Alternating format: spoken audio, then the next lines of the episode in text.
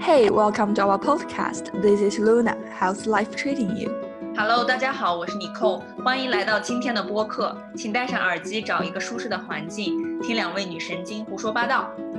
这是 This Was Us 的第七期节目。本节目适合做饭、洗碗、练瑜伽、敷面膜，特别是不开心的时候。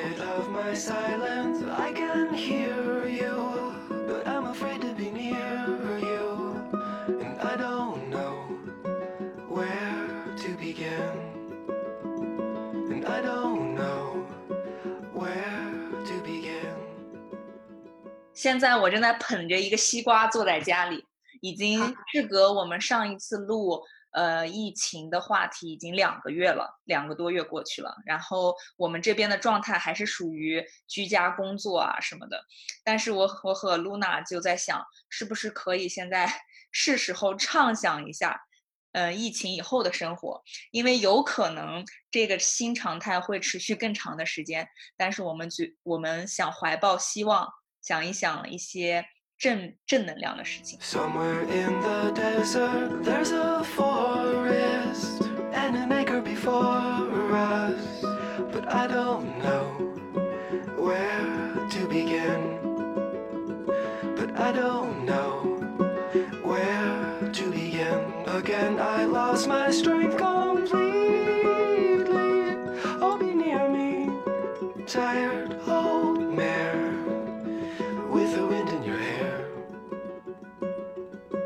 说起来，我发现从疫情刚在北欧刚开始爆发的三月和到现在，虽然我的生活，比如说可能还是要继续在学校上网课，或者是出门还是会保持距离怎么样，但是呢，我的心态应该也是发现变化。包括你后，应该你也是。你看你之前就是跟我一起出出门的话，我们都是要保持距离，就是隔着，呃，隔着距离开始交谈。但我们现在开始已经开始恢复正常的社交生活，小。就朋友间的那种小聚会已经开始了，所以发现我们在疫情之后的生活可能跟现在的生活也是会发生到改变影响。不过呢，呃，我想说的是，你还记得吗？就是上个星期还是上上个星期的时候，瑞典这边已经可以免费去测抗体，还有就是检测的时候。嗯，对，就是现在这边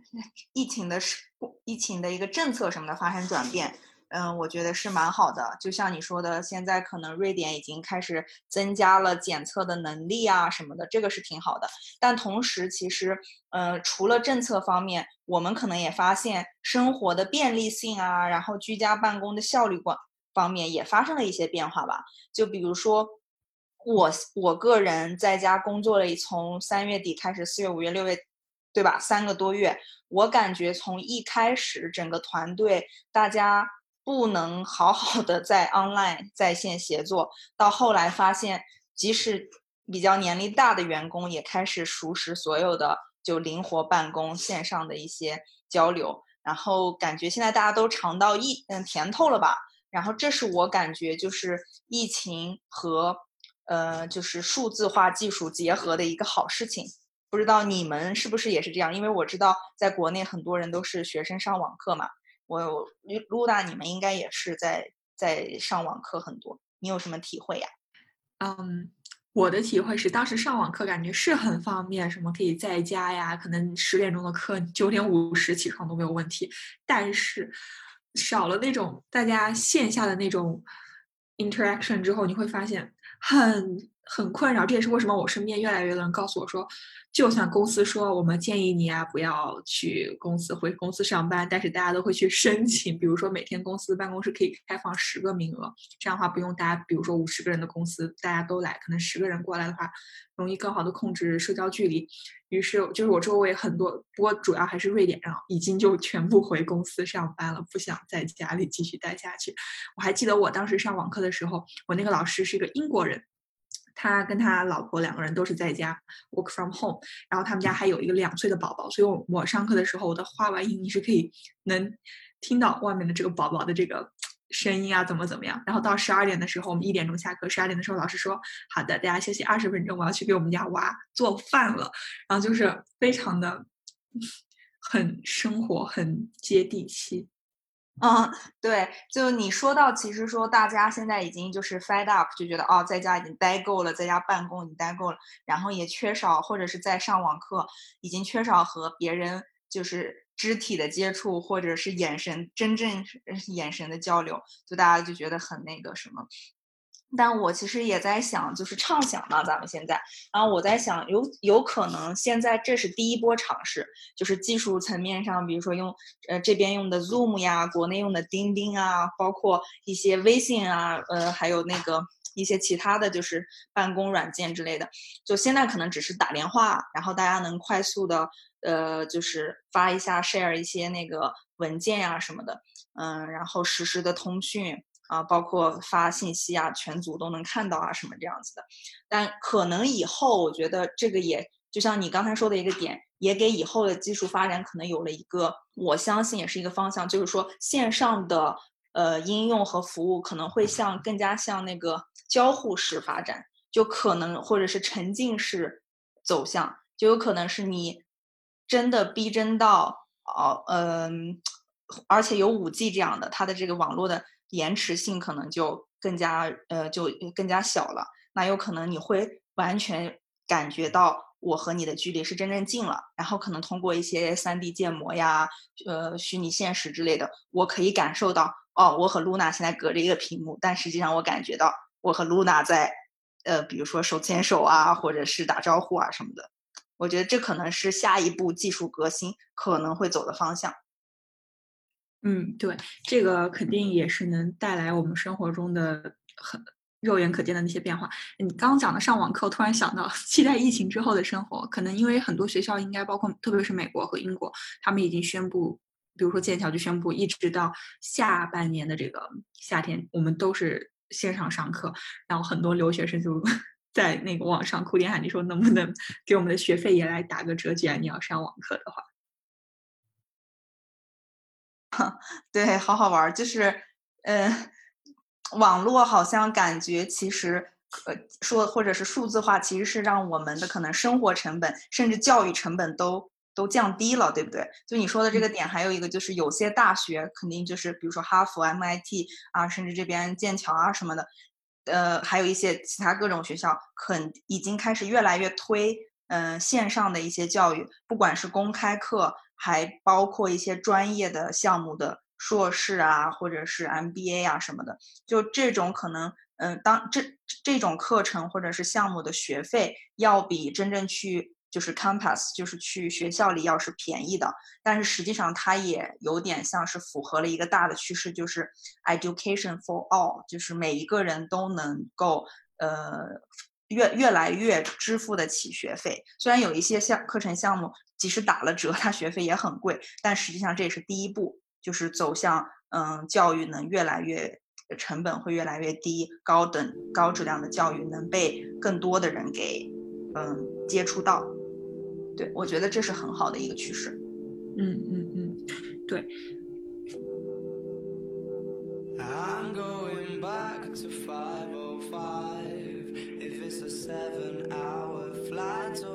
a 45 minute drive. In my imagination, you're waiting, lying on your side.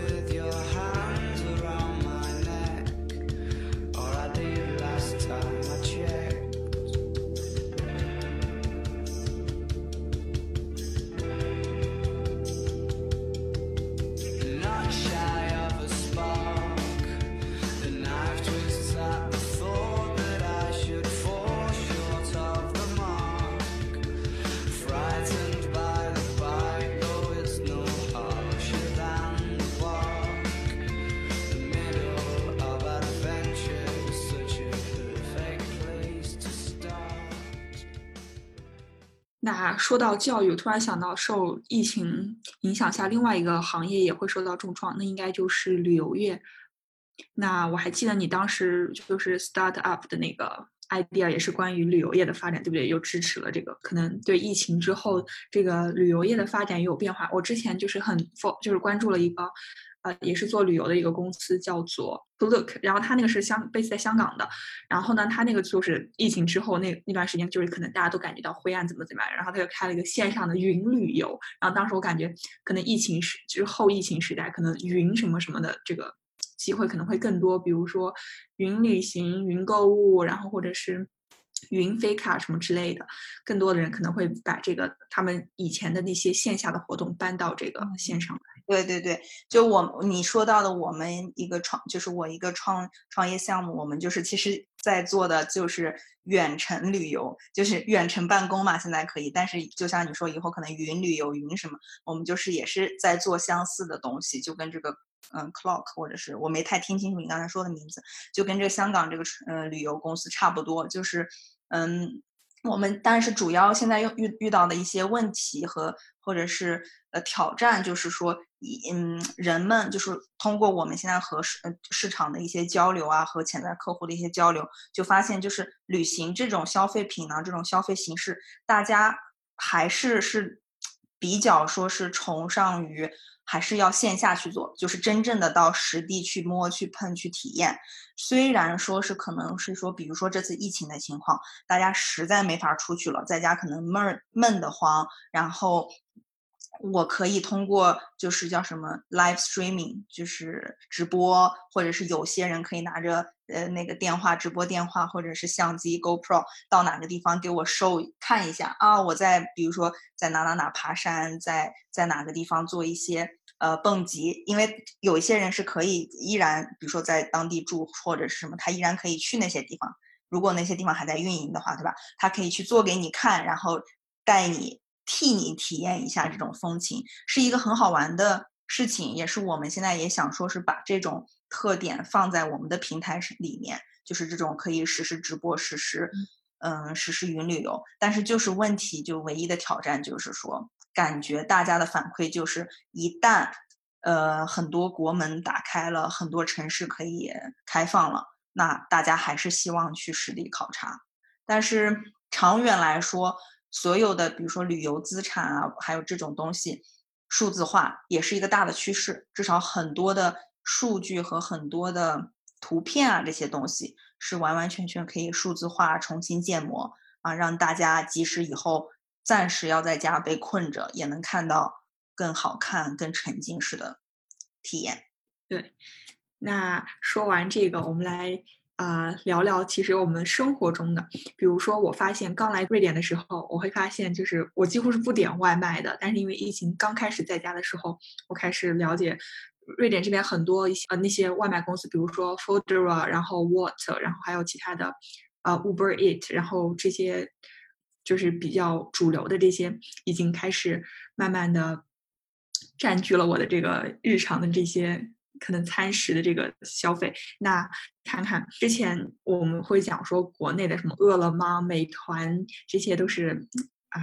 给我们带来很多便利的这个外卖行业。然后现在发现瑞典经过一次疫情的这个洗礼之后，这个外卖行业也是得到了一些提升。可能这边比国内会配送费会贵一点，四十九克朗。其实根据这边的消费水平，其实真的还可以。然后也是方便了，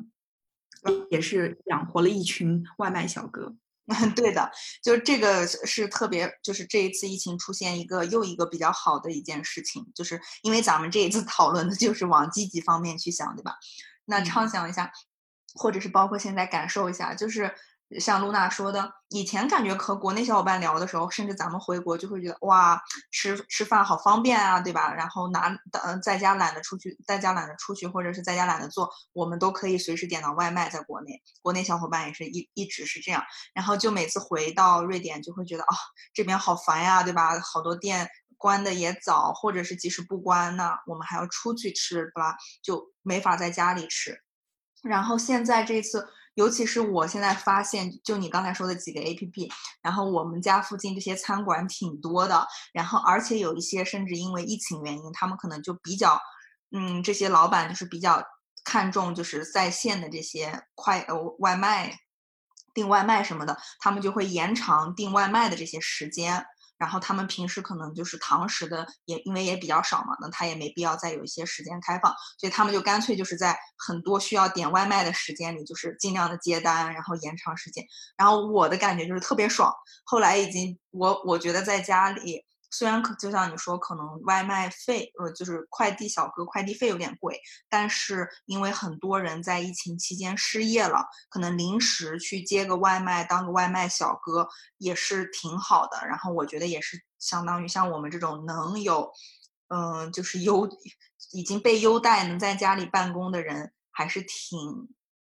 就是能帮助有有，就是利用这件事情能帮助一些外卖小哥，或者是突然变成外卖小哥的人，或一些那些商家，很多一些，比如说可能稍微这边比较 fancy 的那些餐厅啊，他之前都不会想着说啊，我要加入外卖或者怎么样，但是疫情之后，你看那个数据，他说了，大概是关闭了百分之三十的呃餐饮行业，那这样的话呢，他们可能那些 support your local business，它不是有个那个标语嘛？就是支持就是当地的小中小企业。对，好奇。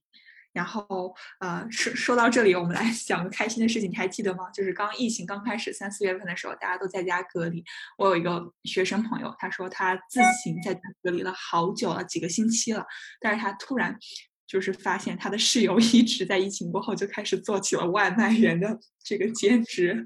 你懂吗？突然觉得我自己在家这么努力的隔离，你却因为生计跑出去当外卖小哥，然后我却还一直闷在鼓里。对，但是就是对，说到外卖，还有就是有一些，还有一个事情就是快递嘛。像我之前就是我我们这边创业 Hub 里面就是有一个前辈公司，但实际上也没有比我们早很多。他们这家是是一个就是嗯，有点像，如果对标国内的话，就有点像是那种嗯，叫什么顺丰快递。虽然可能 顺丰快递现在已经也不是。当头一哥了，但是在瑞典这边其实也很难得了，就是他这么多年，你想快递业都是，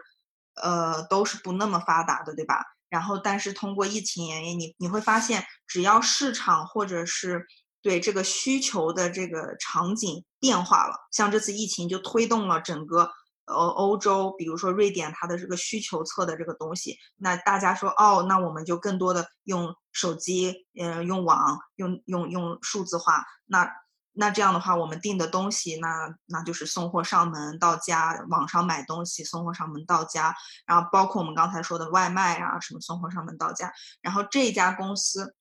本来你想在疫情前，它和他是属于一个可能四五个全职人员初创嘛，然后嗯，他们的团队就是唯一他们的好处就是这个团队的人的呃执行力很强，他们在当地瑞典的那个 network 就是当地瑞典的这些关系网啊也比较强，然后当当然有一些支持什么的，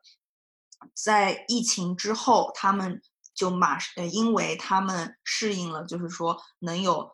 在网，比如说有一个 case 就是在网上。店那个买药就是 Apotek 这些买药，你可以当天下单，当天就送达。你像瑞典，嗯，瑞典这边这种同日同城送东西快递的之前是没有的嘛？那这一次他们这样一个这么小的团队完全能做到这件事情。然后前两天我听说他们就融到了五千万，就这么五个人的团队，短短几个月。就是非常非常的 impressive 的那对，非常 impressive。然后，嗯，一是让大家让大家其实同同时其实让大家也看到我们就是他们在这个欧洲有在瑞典这种。这种变化是有可能的。以前他们好像还是那种固守成规，就觉得啊，我们不需要这样的东西，对吧？我们不需要什么同城快递，不需要这么多这么多。现在，即使以前也有过，但可能都是不了了之了。但是现在他们发现，哦，我们其实是需要的，然后我们也也可以拥有这些东，嗯，这些这些。公司，然后我们也同时可以享受这样的 service，甚至可能疫情，因为现在大家都习惯了，对吧？然后疫情结束，我相信这些公司会做得越来越好。然后同时，我也能看到市场上有一些竞争者也很快的就反应过来，觉得这是一个在这边来说还是一个蓝海嘛。然后他们可能就会五花八门的出现各种各样的，嗯，deliver 服务了，快递服务了，嗯。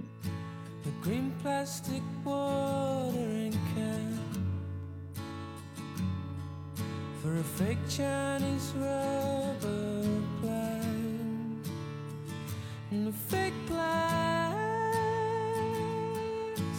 girl.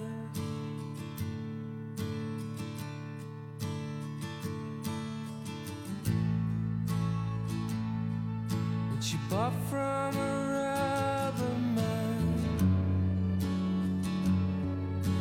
time for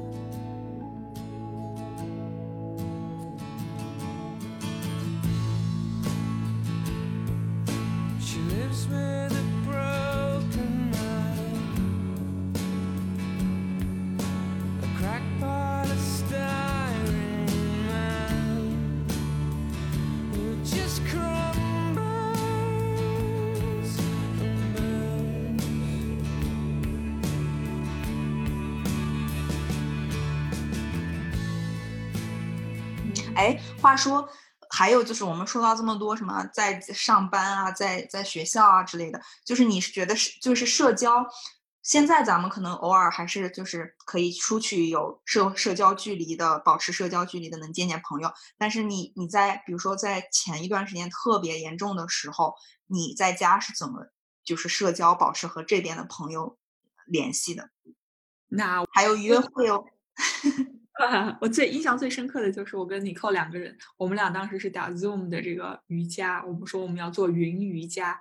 然后我们要去那个聊天，然后这个可能就是你可能开个 Zoom 给个链接，朋友进来，然后你们一起啊，你、就是家长里短聊一聊的那种。嗯，还有就是一个云自习，不知道你有没有听过？就是很多人因为不能去，学生不能去图书馆了，然后开始就必须要在家里去学习，那他在家可能会缺乏动力或者怎么怎么样。于是就是我我我认识的一个 PhD 小姐姐，于是她就去把这个云自习的这个运营起来，然后免费的，然后去帮助更多的人一起加入这个云自习室，结了结合这个 Travel 看板，还有这个 Zoom 的这个 meeting 的这种功能，然后让更多的人可以。就是体验到那种在图书馆奋斗一上午，抬头能看到同样在拼搏努力的其他人的那种社交感和你的学习，呃，让你更加会感觉到你还处于在这个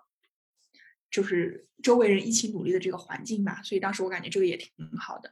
不过我们刚我刚刚讲的两点都是跟 Zoom 有关，要去看到人像。然后还记得就是你刚刚提到约会的话，让我想到了之前看新闻说，Tinder 在刚开始二月份还是三月份的时候开始，就是你可以把你的这个就是你你所在地区可以你任意调，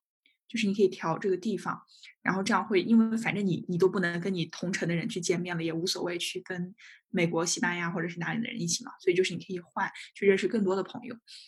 还有就是他们会加上一个有一些 dating app，我之前做调研的时候发现他们是加上了一个叫做 visual meeting 的功能，就是你可以去选择一键跟对方打一个视频电话，然后可能去面对面更加有互动。然后这个是我发现其他一些社交产品他们添加的功能，也就是需要结合这个视频。嗯，当然。回到这个生活中，我跟尼寇其实线下的时候也见过面，然后但是我们俩是保持着距离的去散步，然后怎么怎么样，同时也不仅我们俩保持距离，也跟其他人保持距离。如果看到有人来，我们俩就会躲得远远的。你还记得吗？对对对，是的，嗯，因为，哎，怎么说吧，就是心里还是有一点，就是即使有保持距离，但是心里面还是有一点就是担心，就想说不想有侥幸心理，对吧？能能远一点还是远一点。但是当然就是避免出去还是首要的，就是避免不不太必要的出门嘛。然后你刚才说到，就是很多的社交软件都越来越强调就是线上的这个视频通话，包括很可可能是群聊，就是群视频。就比如说之前还有一个叫什么啊、online party 啊什么的，就是一个特别一般的名字的一个突然在疫情期间出来的，就是大家可以在呃同时开着视频，然后大家一起打扑克啊还是干嘛的，就是。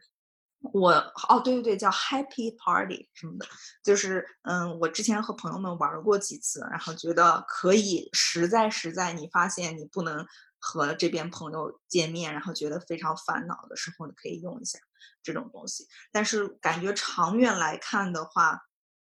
嗯，感觉长远来看的话，就是这方面的突破，我不知道还能有多大吧，就是技术上或者是应用上，但是。嗯，但是我还其实感觉到，除了视频、打视频电话什么的以外，我有一个感觉就是，那种像 Podcast 这种音频节目、这种广播节目，反而就是有一种可能又又突然出现新的生机的感觉，就突然好多人开始，因为可能可能一个原因就是在家有时候有一些，嗯。社交困惑的时候，或者是在家有时候跟朋友们连完线、打完视频电话之后，突然有时候可能觉得啊，我一个人在家，或者是几个几个人在一个大房子里，但是可能没有特别就是，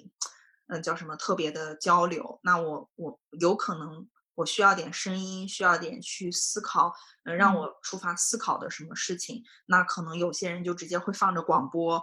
但是现在更更好的内容、更好的形式是在这种 podcast 上面的，对吧？就是这种播客，比如说，然后大家我发现就是很多人要么开始像我们这样录播客，要么就是开始更多的时间会去听这个东西，因为它可以放在背景，像背景音乐一样，可以放在那儿，你可以一边听一边做家务、上班、学习，或者是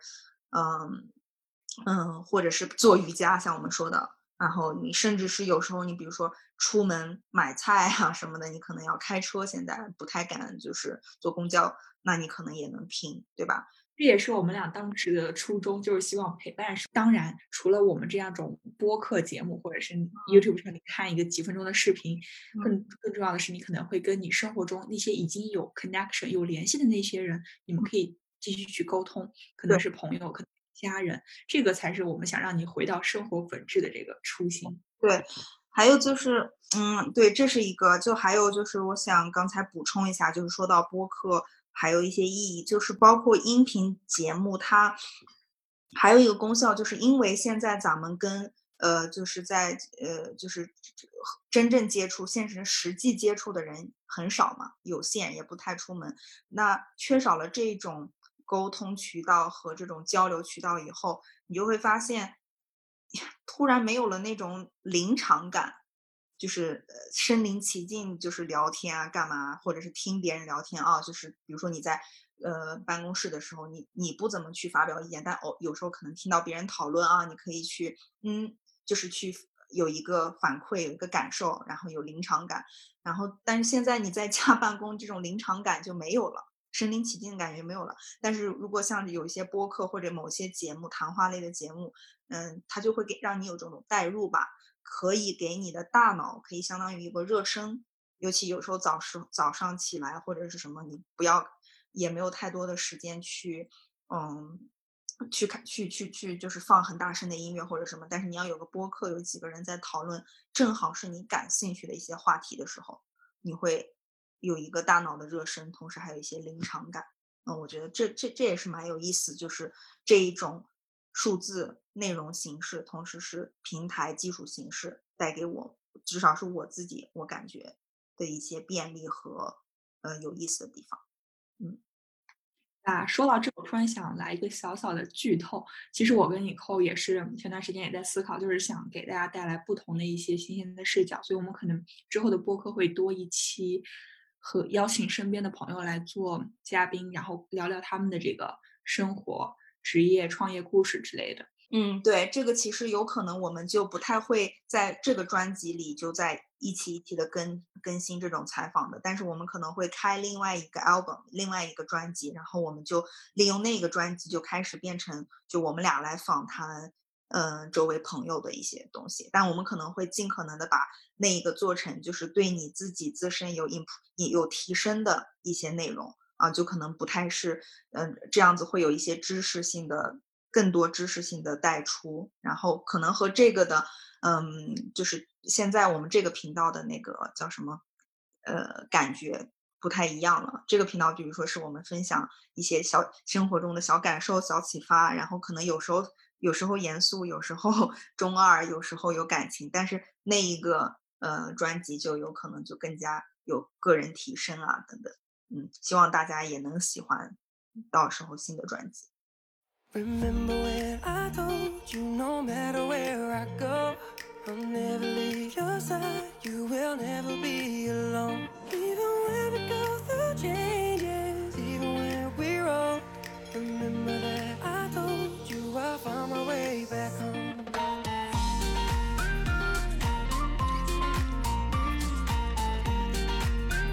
这次疫情之间，其实我自己有一个蛮大的改变，就是我开始关注健康，然后关注保健了，你知道吗？作为一个二十二十岁二十多岁的女生，我今天突然意识到一个问题：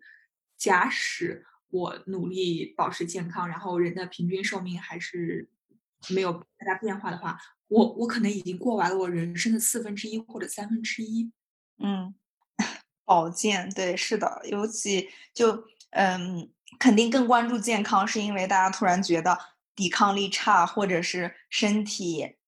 被掏空太久，如果有突然一个一个得病啊或者什么，完全招不住，尤其是疫情，比如说这次的那个新冠，然后大家真的就是特别怕。那这一点不仅仅是大家可能开始每天吃的好一点，吃的呃蔬菜多一点，补充营养、补充钙什么的，但还还有一个就是大家 开始可能，比如说像我，就是其实，在三月份的时候，我就感觉哦，是不是应该就是投资的这个资产组合可以往健康啊、医疗方面去靠一靠了，因为那时候中国国内咱们中国已经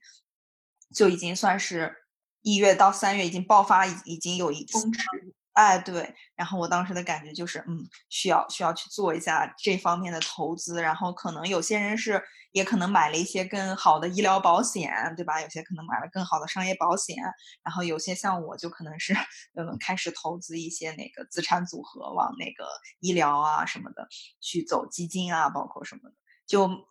这个呃，这个是长远来看，我觉得是一个值得关注，在在听的各位值得关注的一点。嗯，不管现在可能大家觉得是不是上车有点晚了，但我感觉前两天我还和露娜给露娜说嘛，露娜问我啊，有这个某某平台上是不是有有什么基金，你可以推荐我一个哦。我说这个这个，他可能是最近才上上上去的，他那个涨的那个 percent 那个率不是特别快最近，但是我说我我感觉就是我给他推，我觉得还是先能上车就上呗，因为长远来看这是一个长期的嗯、呃、准备和投资，对吧？尼克说的很对，就是可能我们的关注会变得像这些生物制药啊，或者是这些，呃，比如说基建或者是高科技这些，就是方向去发展。哎，包括我同学朋友之前三三月份、二月一月份的时候就开始大量买这个 Zoom 的这个股，然后嗯四月份的时候出来出了一波，然后真的是血赚。嗯，对对对对，说到就是投资什么的，我突然又想到，就是可以说咱们说一说，就是嗯技术革命，也说到就是投资医疗是一块儿，对吧？长期的一个资产组合的准备，其实还有就是嗯涉及到比如说国内呃有一有一些什么新基建。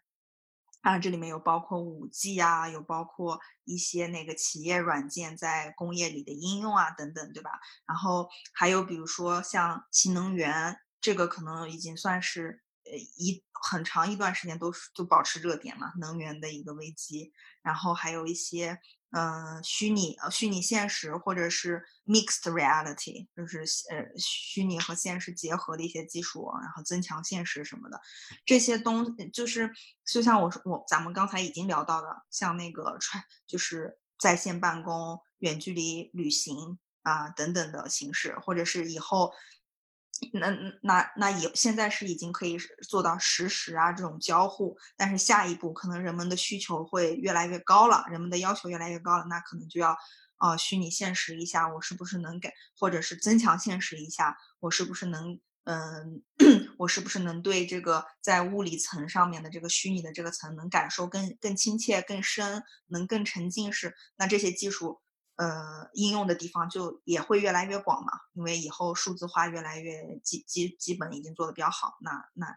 嗯，on top of that，就是在这个之上，那这些虚拟现实、增强现实也会越来越好。虽然这已经在市场里，比如说有一些游戏行业已经开始有一段时间，好像觉得，但是现在疫情，包括嗯，现在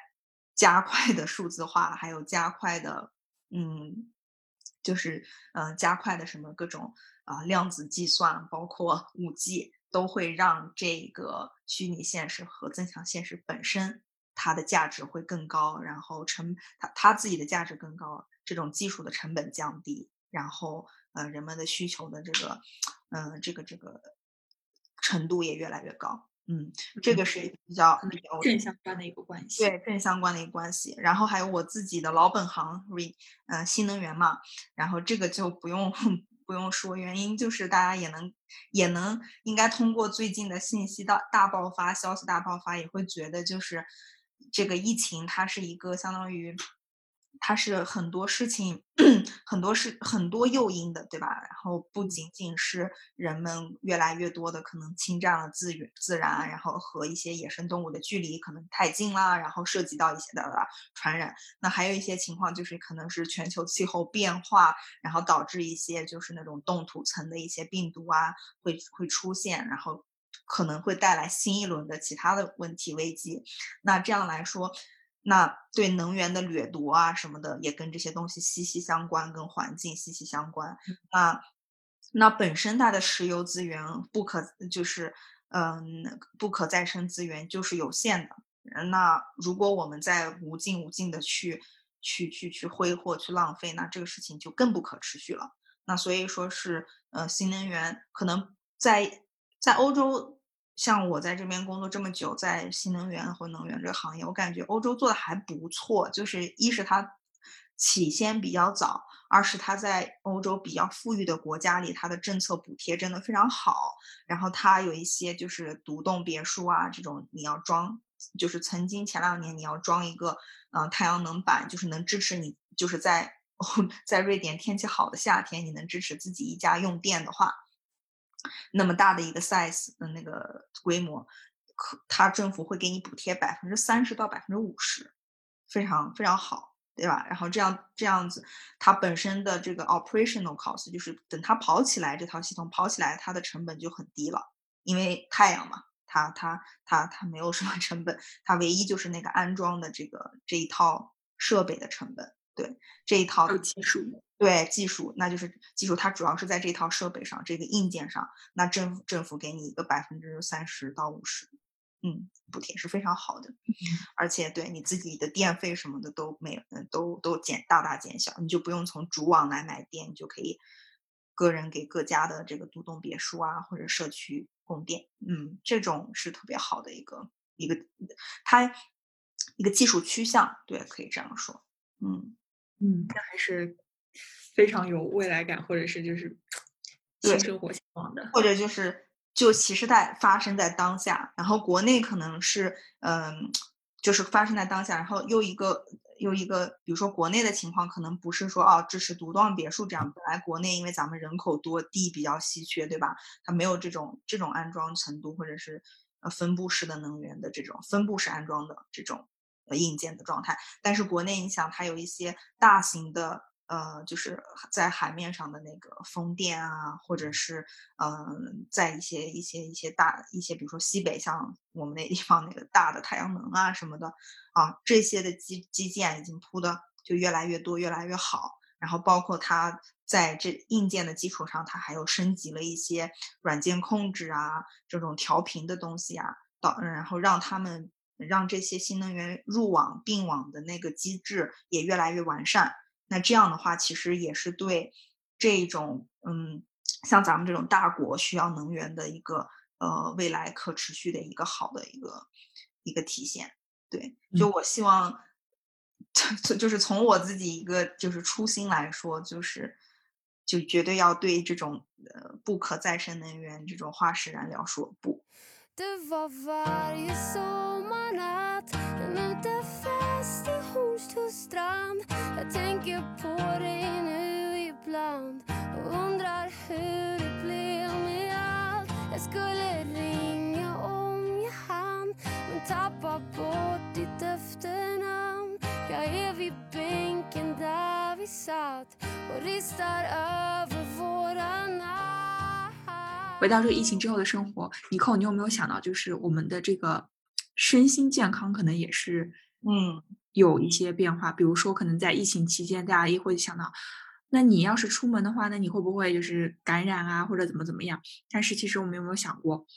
可能嗯如果长时间的憋在家里或者怎么怎么样，最简单的一个群体就是儿童来说，他们是作为一个就是就嗯是是患嗯、可能患病或者致死率最低的一个群体，但是他们却受到这个身心健康最严重的一个群体，因为孩子的天性，你本来可能就是撒脚丫子跑的那种，嗯但是可能是因为这个疫情期间，可能在家关了多久，寒假还从寒假直接过到了暑假，都是没有办法去和玩伴一起。包括儿童，他们可能对网课的这种新形式也不是很好的适应或者磨合。为什么要送去幼儿园？难道真的是幼儿园会教你那些二加二等于四或者其他的知识吗？其实我感觉并不是，可能更多的是那些儿童之间的玩伴，还有那些活动，那些物理上的那些接触和活动，才是让他们这个感到对更加身心愉悦的。对，是的，我超级同意。尤其是有一些新闻上，你可以看到，就是有些孩子在家里可能受到了虐待，对吧？就嗯是因为平时你去学校，老师和朋友一起玩，一起什么，然后在家，可能家长们本身已经压力很大了，有些是失业在家，有些可能在家酗起了酒之类之类的，然后就开始对孩子打骂，然后虐待。就这种身心健康这种造成的，我感觉就是不可逆的。可能大人来说，你都可以哦，这段时间过去了，咱们振作一下。可能有些可能会抑郁之类的，但是还是怎么说吧，就是客观来说，它还是咱们就是可可逆性还是有一点的。但是对孩子来说，就是简直是一种阴影。就我特别同意，非常的，嗯，但是嗯，我我记得前一段时间嗯，看到有一些也是，又是因为这今天咱们也是聊，就是畅想以后疫情生活，然后和就是技术能对可能我们正面相，嗯，能对我们产生一些什么正面的帮助。就会看到就是比如说有一些 online doctor，就是在线医疗，对吧？然后这边有好多 app，国内有什么春雨医生各种 app，然后这是这这个。这这些 A P P 上面之前可能都是看一下你的什么哦，我的嗓子嗓子啊红没红啊，我哪疼啊什么的。现在它也有一些专线，就是你可以打，有马上马上接通那个心理治疗师，对，嗯，就是你可以在线跟他们聊，甚至你愿你要是愿意的话，你可以写信息，然后你可以打视频电话或者只是语音，哦、这种我觉得至少是你可以有一个专业的。帮助就是能在线上能得到啊，这种是特别好的。而且我也知道有很多就是志愿者，他可能之前就在社区里做一些就是心理辅导，或者在学校做一些心理辅导的人，那他们现在也是在疫情期间可以通过这种形式和和一些心理医生一起来帮助需要有心理辅导的人。嗯，对。就是也想到德国，德国之前做的很好。他之前上个月的时候刚说，那个新冠期间，如果是因为抗疫这个措施导致这个幼儿园或者学校关闭的话，那个家长如果是必须要在家照顾孩子的话，你可以获得工资补偿。然后，比如说你可以获得二十周工资补补偿，呃，每个每个家长可能获得十周。如果单亲家长的话，你可以获得二十周的工资补偿。像瑞典刚开始抗疫的时候，呃，就是抗疫的时候还说。呃，这个幼儿园它是不会关的，然后这点就是当时不理解，现在我发现做的还是挺挺对的。是的，虽然虽然这也带来了一定的弊端，但是从某些层面上，可能在这一个 pers 这一个角度来看，可能稍稍还是有些好处的。